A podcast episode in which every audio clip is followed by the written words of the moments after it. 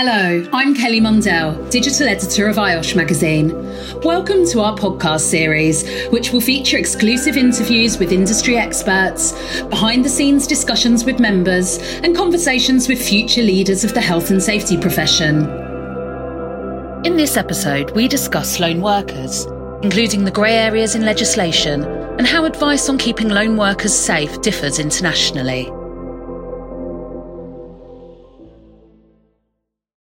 Right, I'm speaking today with Don Cameron, who is the CEO of StaySafe, which is a, a lone worker, uh, worker safety solution. Um, we're going to speak all about uh, the different risks and uh, aspects that lone workers face. But I suppose the first thing I've got to ask you is what, what is a lone worker? So I guess the, the, there's kind of the book definition, and then there's the, the, the practical definition. So I guess the, the book definition, so HSE would define it as an employee who performs an activity carried out in isolation from other workers without close or direct supervision. Um, and the, the logic on that is that such those staff might be exposed to risk because there's no one there to assist them. Um, and in some cases, it's blindingly obvious. I guess your your Sky TV engineer visiting your house to fix a fault is on his own he obviously doesn't have any direct supervision, so he's patently a lone worker. I, I guess in other cases it's a lot less so. So if you've got a gang working on a, a railway track, and one of the gang is a couple of hundred meters away from the rest, is he lone working? You know, he's probably arrived in the same van as everybody else. Mm-hmm. Um, he's probably going to be working with them again in 10 minutes, but just at the moment he's 200 meters up the track. Um, or how about a bank employee who's opening up uh, a bank? And in general, the, the practice is there, they have two people present. But one's been delayed in traffic for whatever reason. So that person, because they decide to open the bank on their own, does that make them a lone worker? So I think there's there's the strict definition, and then there's the how you interpret it from in your particular work environment. Um, and I'd argue it's probably almost broader than the HSE definition. Well, with, with it being such a broad uh, category, then, I mean, are, are, there specific things or specific risks that lone workers are um, more at danger of? So I, I guess generally, so in, in general, the risks a lone worker faces are going to be the same as any other worker. So it, slips, trips, falls, it's possibly being assaulted, it's possibly having a health condition, so you have your heart attack on site. The, the big difference is that there's no one near who can help you when those incidents occurs. So if you do get attacked, there's nobody there to help you. If you do fall down into a ditch and break your leg, there's nobody there to help. And that's the big difference lone working. I guess the only risk, which is, I guess, specifically caused by lone working or more likely to happen because you're lone working, is a threat by humans. So if there's two of you on a site or visiting a home, you're a lot less likely to get threatened or assaulted than if there's just one of you. So that would be the one exception to the it's the same risk for everyone line. Do you have any? Are there any statistics in terms of how um, lone work, or what, um, the, the, sort of number of incidents affecting lone workers each year? There, tend not to be because they tend to get, um, in general, buried in the overall statistics. Right. Which says that there's X million people who sustained an injury at work. So in the UK, as an example, 581,000 people sustained an injury at work in 2019. Um, how many of those were lone working is is not generally recorded. Right. Now, having said that, there are some specific areas which are analysed. So there's the survey which the Suzy Lamplugh Trust carried out, um, looking specifically at lone workers and they found 81% of lone workers were concerned about violence and aggression. and of the ones surveyed, one in ten had suffered a violent attack, which is quite horrendous. Oh yeah. Um, wow. The the detailed stats tend to be at that level, looking at smaller groups uh, rather than generically across the, the workforce as a whole. But whether you're looking at that Suzy Lamplugh study, or there've also been some um, studies in the health service um, which have looked at um, lone working attacks. And the British Crime Survey uh, has estimated that as many as 150 lone workers are physically or verbally attacked every day in the UK alone. So you look at it overall and it's huge number. What they tend to miss out on is the other incidents um, which have happened to a lone worker. So we had um, one of our clients, one of their staff, um, was suffering for a medical emergency, and they were on their own. They were actually driving, pulled over to the side of the road, pressed their panic button. In general, those kind of things don't get picked up in the overall stats, unfortunately. Right, but they had they been working amongst a team, it, it, their their problem would have been picked up. Yeah, and somebody in the team would have a been able to reassure them and b hopefully call the emergency services rapidly. They'd had an allergic reaction to something and needed an EpiPen. Luckily, we were able to get it to them fairly rapidly. Wow, that's amazing, isn't it? Okay, and and so then in terms of the the, the numbers of people who are lone workers, I, I mean, if we look at things like um, I suppose the, the gig economy to some extent may, plays a big part, and then we're looking at lockdown, and the, the, the numbers must be rising. Do you have any indication of, of, of, how many people are now now classed as lone workers, or are they increasing numbers? If, if we just look at the UK, there was uh, an estimate done by um, IDC and the British Safety Council, and they were saying in the UK there were between six and eight million lone workers in the UK. So that's about one in five of the workforce in the UK. Now, um, with lockdown, um, I think that dramatically decreased for a while, fairly obviously. Mm-hmm. Um, but for a lot of the people out in the field, the risk had actually increased. So if you're a social worker out in the field at the moment, it's likely that your clients are more stressed because right, of yeah. lockdown and COVID. Um, and we've had anecdotal reports coming back of an increase in assaults and uh, people being threatened out in the field. Um, we know also that in some other areas, like we've got clients in the telecom space, and there were the well-known uh, or well-publicized examples of people protesting by burning down 5G towers, saying that was causing COVID. They were under a particular quite bizarre form of threat, but it was serious um, because those individuals are threatening some of the workers.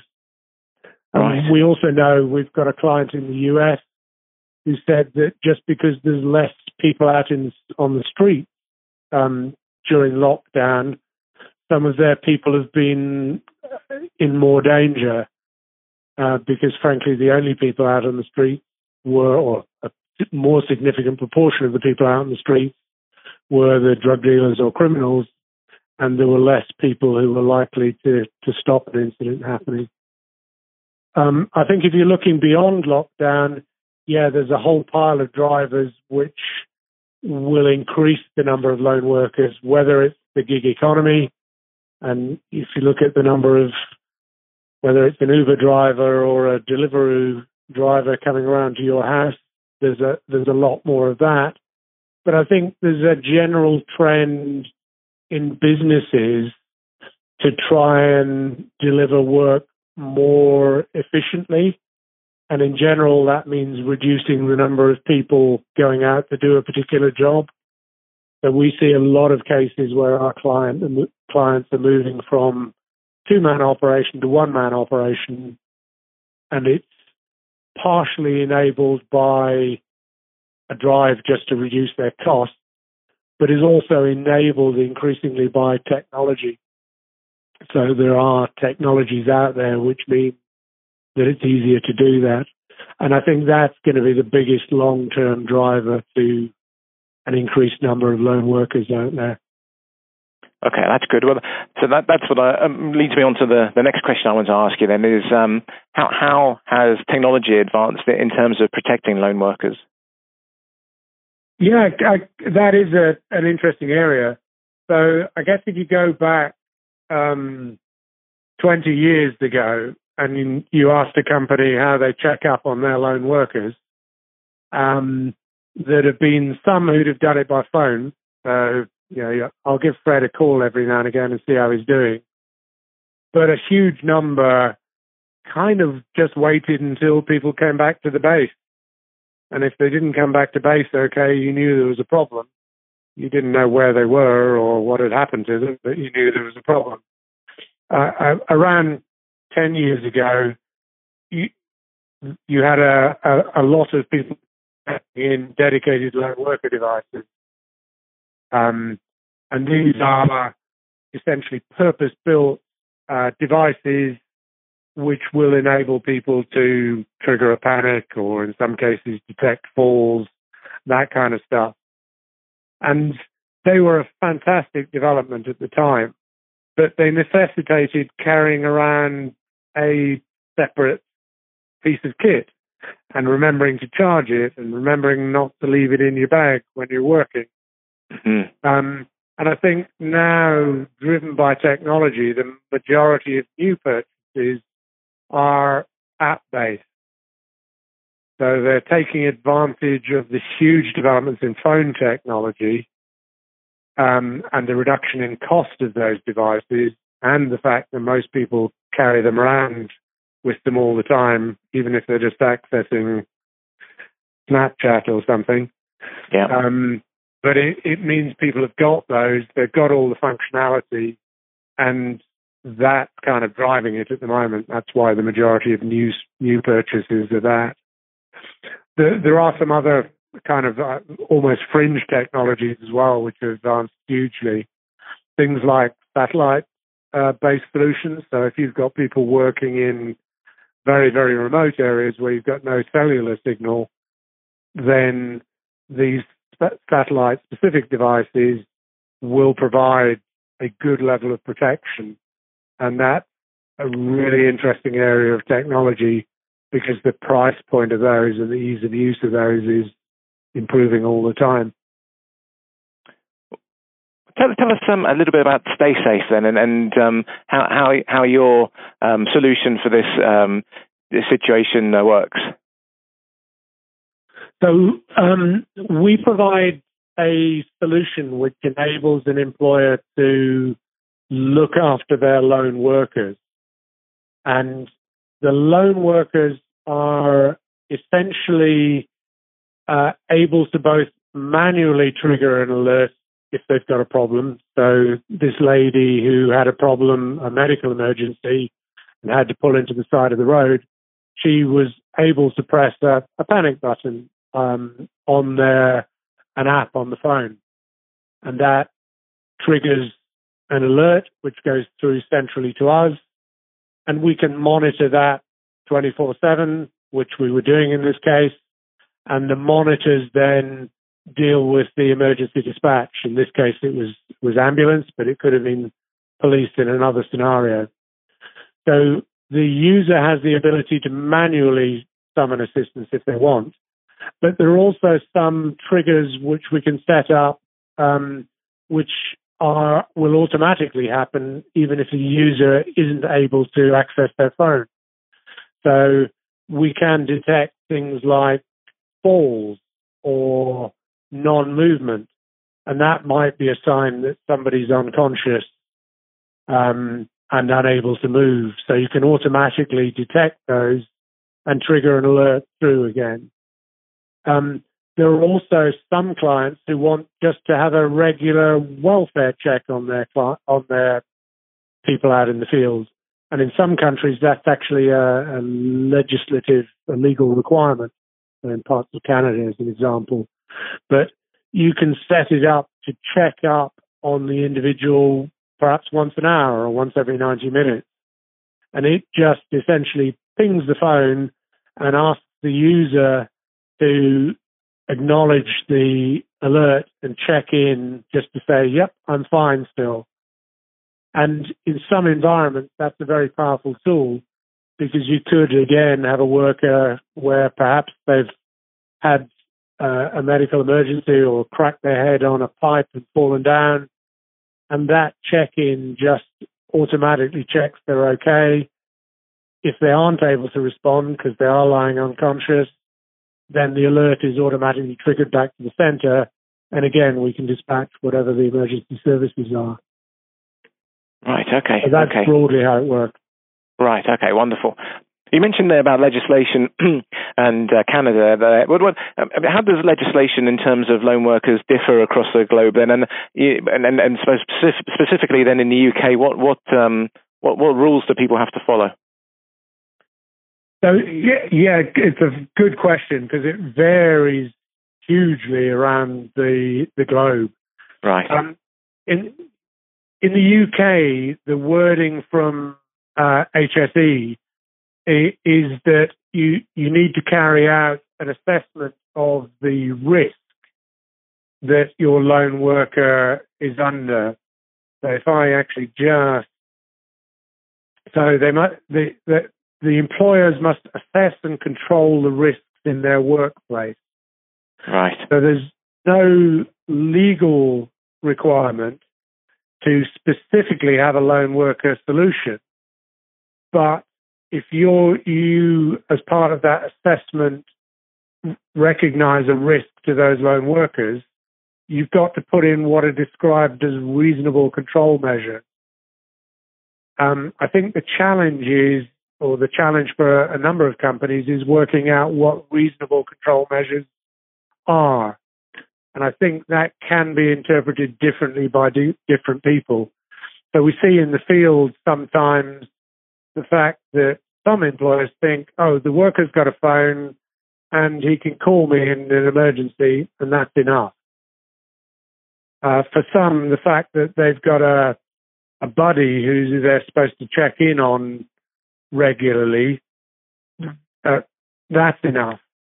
I think what people need to consider is that if something happens to one of their lone workers, would the HSE deem that they've made a reasonable provision for looking after them? And I think in both those cases, the HSE would have something to say about it if if that was all the provision they'd made to look after their lone workers. Right. And uh, on an international basis, it does vary hugely. So um, some countries have legislation which is similar to or even stronger than the UK.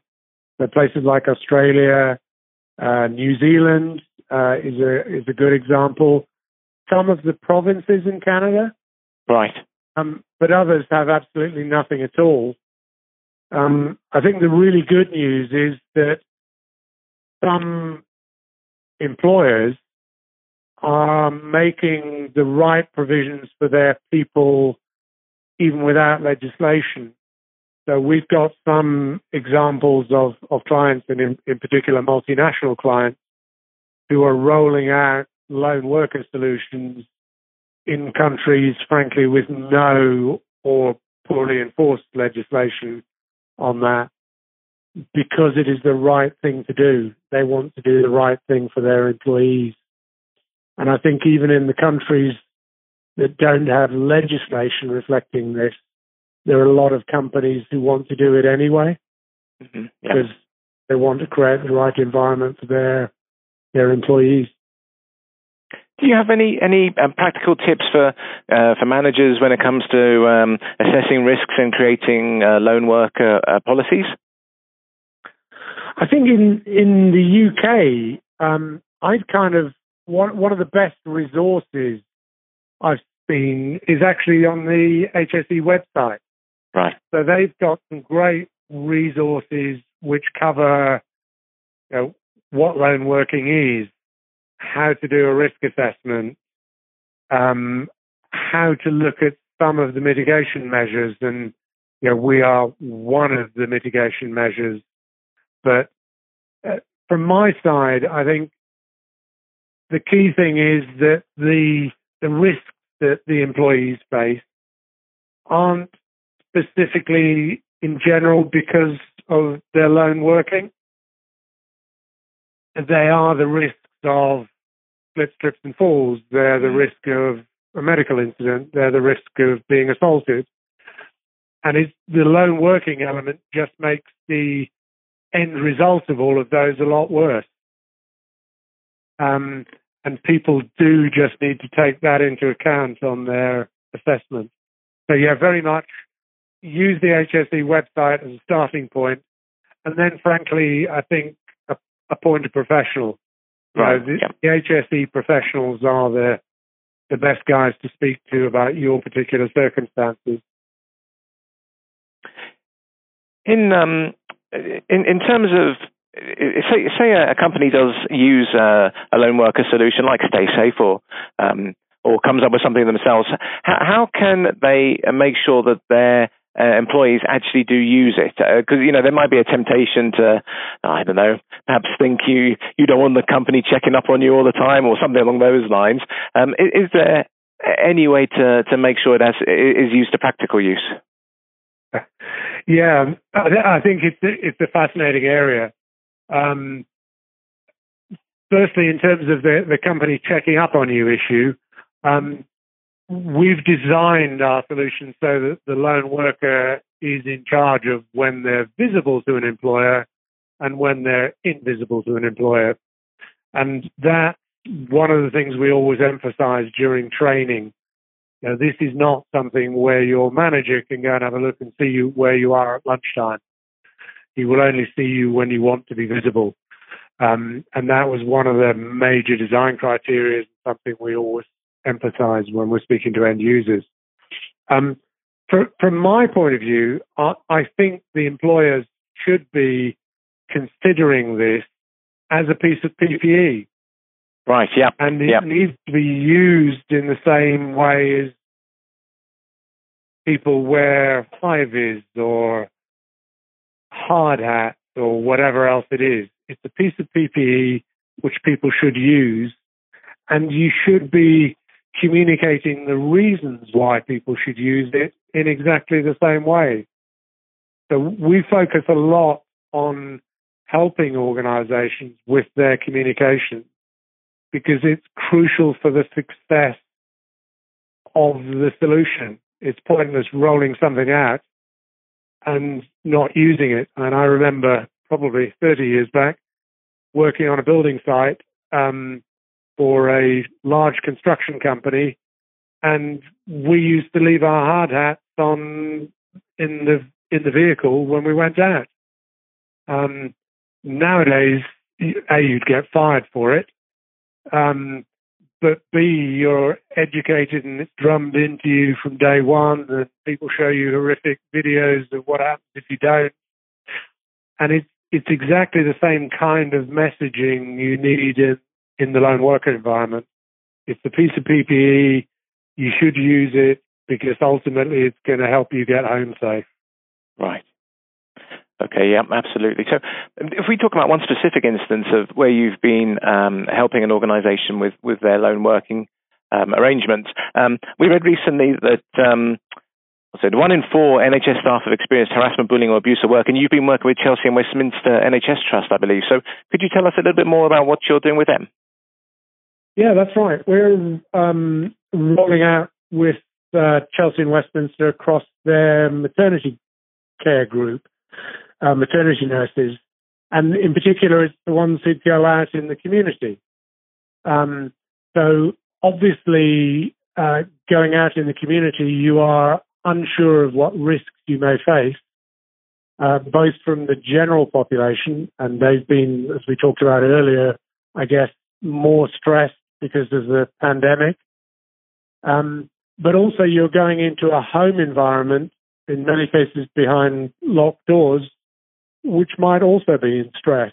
I mean, you're, you've got the obvious stress of uh, uh, having a, a, a, birth coming up, Yeah. But the household might be under stress for different reasons. You know, the, the, the partner may have been laid off and be at home. Uh, you've had a huge increase in domestic violence reports since the start of the pandemic. Um, you've got people being made unemployed. So it's just a, it's a dynamic, it's a more risky environment they're going into if it wasn't risky enough before. And we're providing our app-based solution for those workers. And we know they are under huge threat. So we, we talked about it earlier. There are um, the there was recent research carried out by the Health and Safety Journal in Unison, who reported a 10% increase in violent attacks on NHS hospital staff. Now that's actually in hospitals themselves, never mind outside.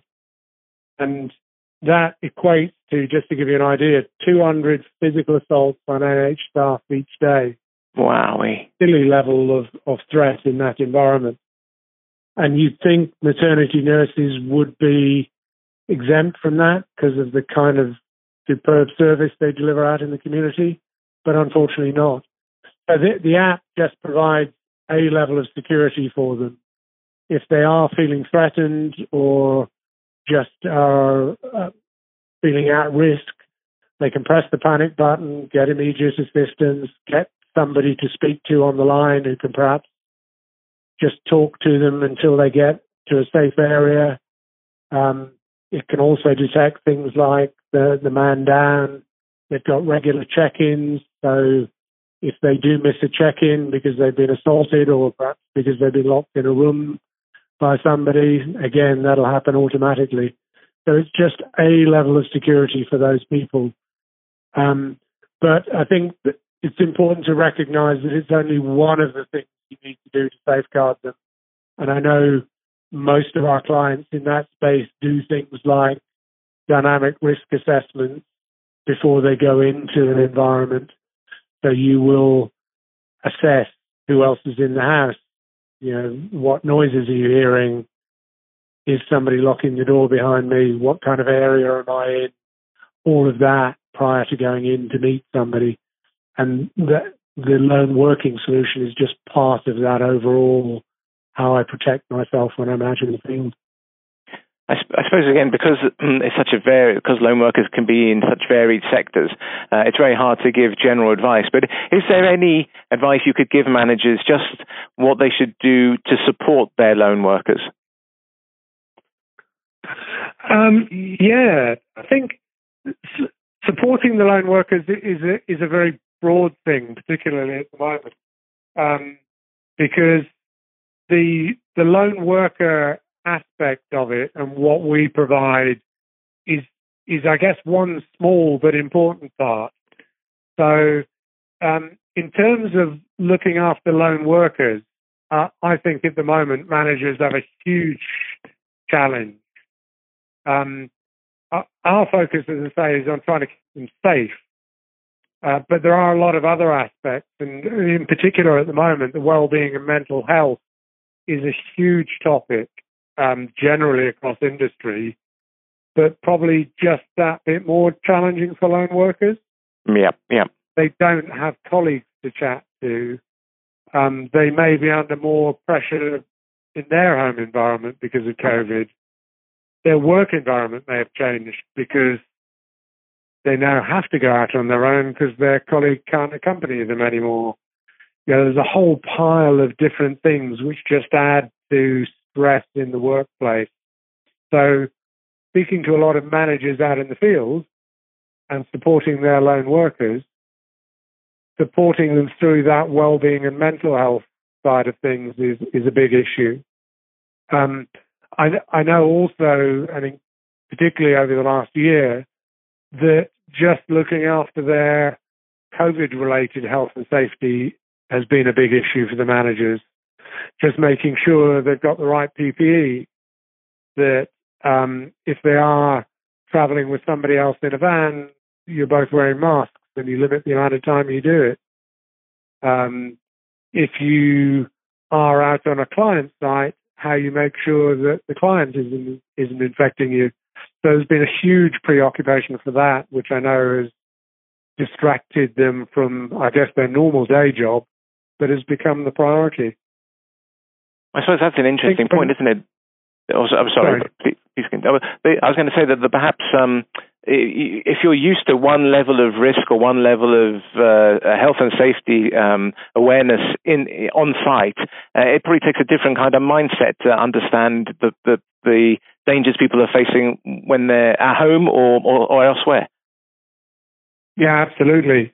And I think it's the, the, the health and safety, safety aspect of lone workers it, more generally is a challenge, I think, because how do you make sure that somebody is carrying out their work safely? It's very difficult in the current environment, particularly on with the lone workers. And there's nobody there to check and no colleague around who say, might say, no, don't do that. Mm. You know, don't go up that ladder that isn't fixed properly on on your own. You know, you just do it. Um, so yeah, it's it's a very difficult environment, and we're just part of the answer to making people safer. Uh, I've got uh, one last question for you, and um, and I suppose despite all the difficulties that people face, the, the future phone workers must look better than ever. I mean, between the awareness and the different technological developments, um, it, it, it, must be safer, a safer time than ever to be a lone worker. I think it is. Yeah, it's it's a, an interesting question.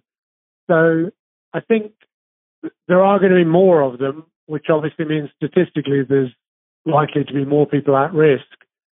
Um, I, I think some of the threats are also becoming greater. You know, just the, the threat of assault, particularly at the moment, has in, increased dramatically. Um, but I think the technology is certainly there to help them, and I think the also the awareness of companies and organisations has increased, and people like the Suzy Lamplugh Trust um, and the HSE do a great job of increasing the awareness. So I think the combination of increased awareness out there and some technological solutions and also better training on things like just doing dynamic risk assessments and the like, that the environment for lone worker probably is safer than it's ever been before. I suppose I should ask you actually one last thing as well. But it, it, for our uh, listeners who um, are health and safety professionals, is there uh, a good place that perhaps they can direct senior management to to sort of um, show them the importance of uh, of uh, understanding the responsibilities they have to their lone workers? Yeah, again, I think the HSE's got some good collateral on that, um, which ultimately points towards things like uh, the fact that you can get prosecuted and the Corporate Manslaughter Act and all those other kind of good things which are the, the threat to, to senior management. But I think um, more and more senior management are being convinced to do it not just because of the the legal side of it, uh, but just because it gives it's the right thing for them to do to get a more productive workforce. And that's why, particularly some of the big corporations are investing in it. They've been persuaded that health and safety overall, and lone working is just one element of that, is worth investing in because it gives them a more productive, happy workforce. And I think that the um, the key message that needs to go over to senior management rather than just you could ultimately go to jail and face a huge fine from not doing something for your workforce. Wonderful. Thank you very much. That's uh, that's great. Um, thank you so much for your time. We've uh, learned a lot there. Thanks for listening. We hope you enjoyed the episode. See you next month for another conversation on all things health and safety.